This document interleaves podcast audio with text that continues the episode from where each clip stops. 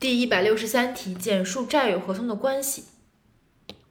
债是债权与债务的统一体，债是因合同、债侵权行为、无因管理、不当得利以及法律其他规定而产生的债权债务关系。合同之债是债的一种具体类型。